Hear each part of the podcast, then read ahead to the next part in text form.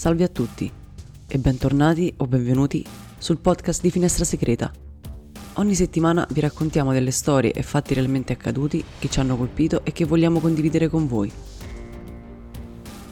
Catherine Skerl, chiamata da tutti Cathy, ha 17 anni. È figlia di un regista svedese e di una bibliotecaria romana. È una ragazza bellissima, con capelli biondi, occhi verdi e alta poco più di 1,50 m. Dopo la separazione dei genitori, Cathy rimane a Roma con la madre e il fratello Marco, mentre il padre si trasferisce negli Stati Uniti.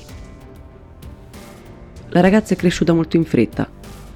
È dotata di personalità spigliata ed estroversa. Frequenta il liceo artistico Giulio Romano a Ponte Milvio ed è iscritta alla Federazione dei Giovani Comunisti. È una militante femminista e partecipa attivamente alle proteste degli studenti, battendosi per la pace e per il disarmo nucleare è caratterizzata da una spiccata predisposizione a fare amicizia e riesce a coltivare i rapporti anche con persone conosciute durante la sua infanzia. Ma lo studio e gli amici non sono i suoi unici interessi.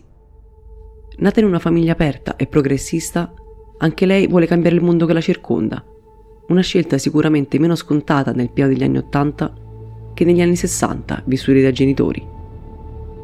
Il 21 gennaio del 1984 esce di casa insieme al fratello per andare ad una festa a casa di amici in via Cartesio, nel quartiere Talenti. Ed appuntamento poi alle 19.45 alla fermata della metro di Lucio Sestio nel quartiere Tuscolano con la sua amica Angela. Il piano è quello di uscire insieme a cena fuori per poi fermarsi a dormire dall'amica e il giorno seguente andare a sciare sul Terminillo. Nonostante Angela arrivi con 15 minuti di ritardo, di Ketty non c'è ancora nessuna traccia. L'aspetta alla fermata fino alle 20.30 e non vedendola ancora arrivare, preoccupata, chiama il numero di telefono di casa. Casa di Ketty che si trova dall'altra parte della città, nel quartiere di Montesacro. Risponde il fratello, che gli comunica che Ketty era già uscita nel pomeriggio per andare alla festa con l'amica Laura. Aveva portato con sé il borsone di tela con all'interno il cambio di vestiti per la notte e per il giorno seguente Katie lo aveva poi chiamato attorno alle 18.30 per dirgli che stava per uscire dalla festa e che si stava dirigendo all'appuntamento con lei. Il tragitto da dove si trova Katie per raggiungere il luogo dell'incontro con Angela è piuttosto lungo e il fratello pensa che sia semplicemente in ritardo. La ragazza infatti doveva raggiungere la fermata degli autobus a Via Nomentana per arrivare a Piazza Sempione dove avrebbe dovuto aspettare un altro convoglio per raggiungere la stazione di Termini. Da lì sarebbe salita sulla metro linea A per scendere a Lucio Sestio, dopo ben 11 fermate. Il fratello quindi inizialmente non si preoccupa ed è sicuro che conoscendo anche i tempi biblici dei trasporti romani, Ketty sia semplicemente in ritardo e le chiede di richiamarlo a breve nell'eventualità la ragazza non fosse ancora arrivata al luogo dell'incontro. Angela così aspetta altri 15 minuti, ma di Ketty ancora nessuna traccia. Non vedendola arrivare, chiama nuovamente a casa questa volta risponde la madre. Essendo tutti molto preoccupati, decidono di andare direttamente dai carabinieri a sporgere una denuncia di scomparsa. Partono le ricerche, ma è già troppo tardi. Il corpo di Ketty viene ritrovato il giorno seguente in una vigna a Grottaferrata, un comune dei Castelli Romani. Accanto viene ritrovato anche il borsone che aveva preparato per andare a dormire dalla sua amica, ma non i biglietti dell'autobus che avrebbe dovuto prendere. Sul corpo ci sono evidenti segni di strangolamento, provocati da un filo di ferro arrugginito e dalla tracolla del suo borsone. Secondo l'autopsia, la ragazza è stata buttata a terra e tenuta ferma con un ginocchio sulla schiena, con una violenza tale da rompere alcune costole. E il volto, ricoperto di contusioni, è sporco di fango, come se l'aggressore avesse prima provato ad affogarla nelle pozzanghere adiacenti formatesi dopo la pioggia della notte precedente. Il medico legale stabilisce che l'ora del decesso è avvenuta tra le 22 e le 24 circa. La denuncia di scomparsa si trasforma quindi in un'indagine di omicidio per trovare il responsabile che ha messo fine alla vita della giovane ragazza. Data la lontananza del ritrovamento del corpo rispetto alla sua abitazione e al luogo dell'appuntamento che aveva con Angela, la prima ipotesi è che Katie, probabilmente in ansia per il ritardo accumulato, decise di chiedere un passaggio in auto ad uno sconosciuto, non potendo immaginare però di ritrovarsi con una persona dalle cattive intenzioni. Le amiche e i familiari di Ketty la descrivono come una ragazza prudente e risoluta davanti a situazioni non gradite, e sono sicuri che non avrebbe mai accettato un passaggio da uno sconosciuto. Viene escluso anche il rapimento, sia perché nessuno notò movimenti o situazioni strane, come appunto una ragazza che veniva forzatamente fatta salire a bordo di una macchina, sia perché sarebbe stato da sciocchi e molto imprudente architettare un sequestro in un luogo molto transitato da persone e vetture. La dinamica della scomparsa di Ketty non è nuova agli occhi degli inquirenti. Viene infatti subito associata alla scomparsa di Manuela Orlandi e di Mirella Gregori, avvenuta l'anno prima, nel 1983. Se volete scoprire più dettagli sulla storia di Emanuela, abbiamo fatto un video appositamente sul suo caso. Lo potete trovare nel nostro canale e vi lasciamo anche il link in descrizione. Anche se le vite di queste sfortunate giovani erano estranee l'una all'altra, ciò non toglie che potrebbero ricollegarsi tutte ad un unico individuo. Anche se vengono svolte delle indagini sulla vita sentimentale e sociale di Ketty, gli inquirenti non hanno mai approfondito molto questo argomento, tralasciando dettagli molto importanti che forse potevano aiutarli alla risoluzione del caso. Ketty infatti, come raccontato dalle sue amiche, teneva un diario segreto dove era solita scriverci di tutto. Amava scrivere, non solo su delle pagine di carta, ma anche sui muri delle scuole. Un altro aspetto molto importante sulla quale non si è deciso di indagare molto è il fatto che nonostante Katie e Angela frequentassero diversi istituti scolastici, entrambe avevano accumulato diverse ore di assenze, molte delle quali nelle stesse giornate. Forse perché frequentavano qualcuno, e magari è stato proprio quel qualcuno quella sera del 21 gennaio a portare Katie a Grottaferrata. Questo si pensa perché la persona che ha tolto la vita a Katie conosceva molto bene il luogo dove fu ritrovato il corpo della ragazza.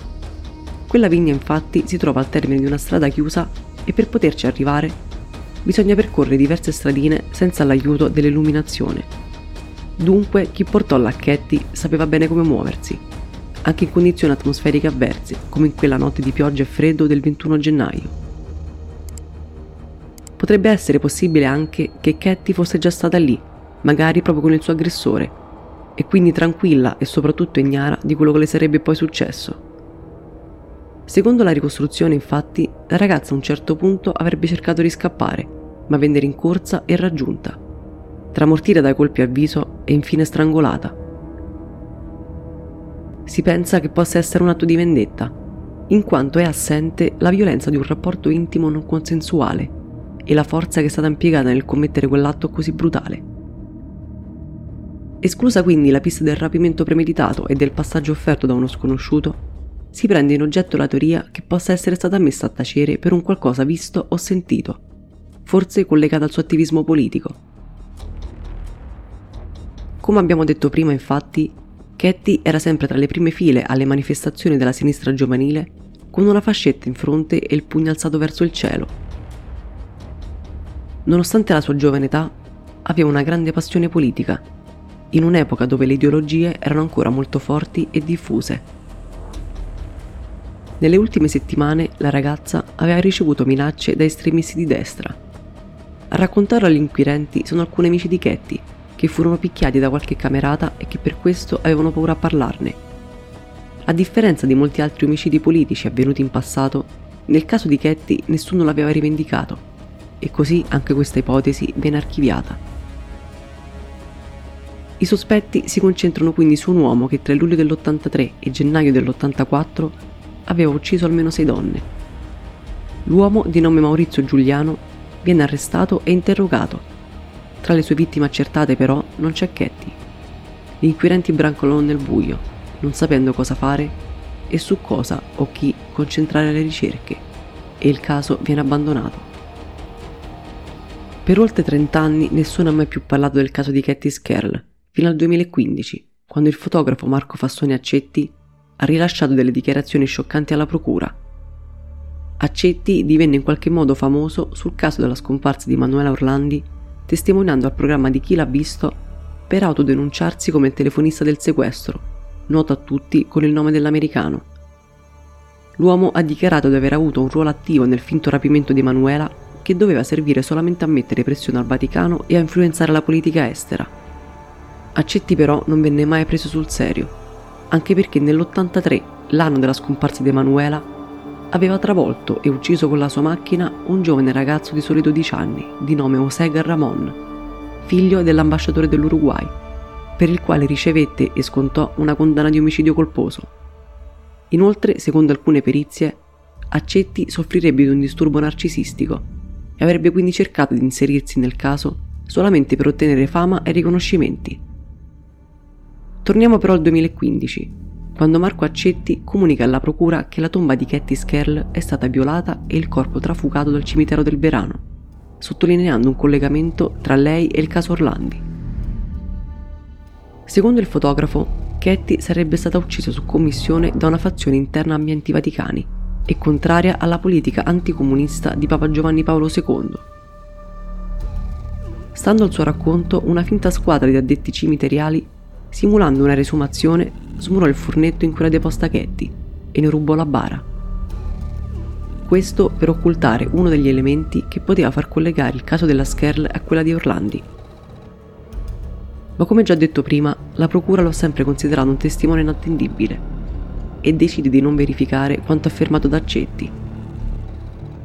Anche la famiglia Orlandi non ha mai creduto al fotografo, soprattutto il fratello di Manuela, anche perché oltre alla Skerl aveva associato alla scomparsa di Emanuela un'altra ragazza di nome Alessia Rosati, anche lei scomparsa nel nulla a Roma dieci anni dopo, il 23 luglio del 1994.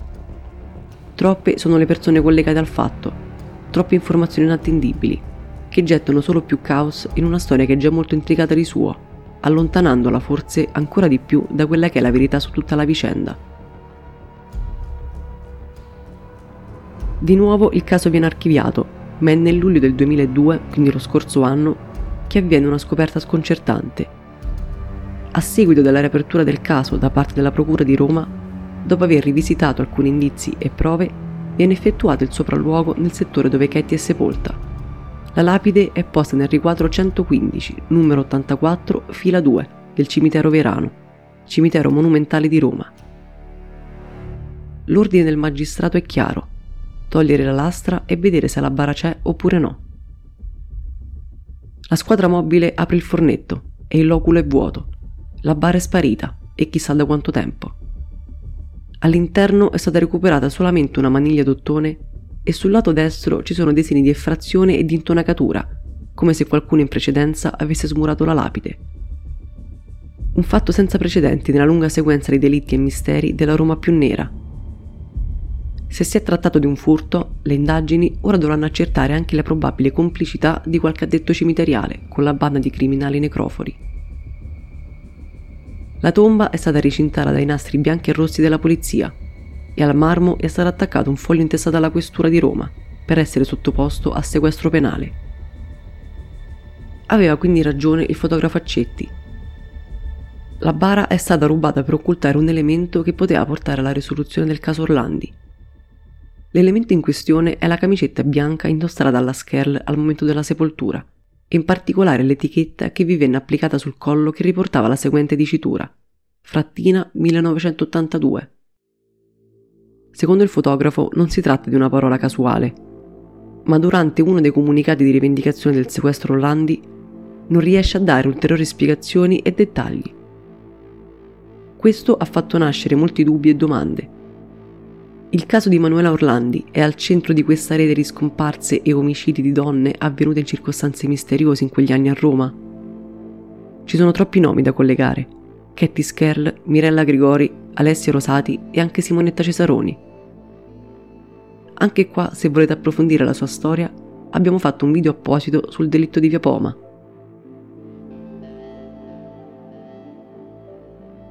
Speriamo che questi ultimi sviluppi, scoperte e riaperture dei casi come quella della Skerl e della Orlandi possano finalmente gettare un po' di luce su tutto questo oscuro mistero che avvolge ragazzi innocenti. E con questo si conclude la storia di oggi.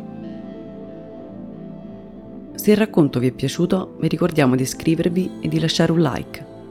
Nel frattempo potete seguirci anche sul canale di YouTube. Ci trovate come Finestra Segreta. Vi ringraziamo per averci ascoltato ed essere stati in nostra compagnia. Un saluto a tutti da Finestra Segreta.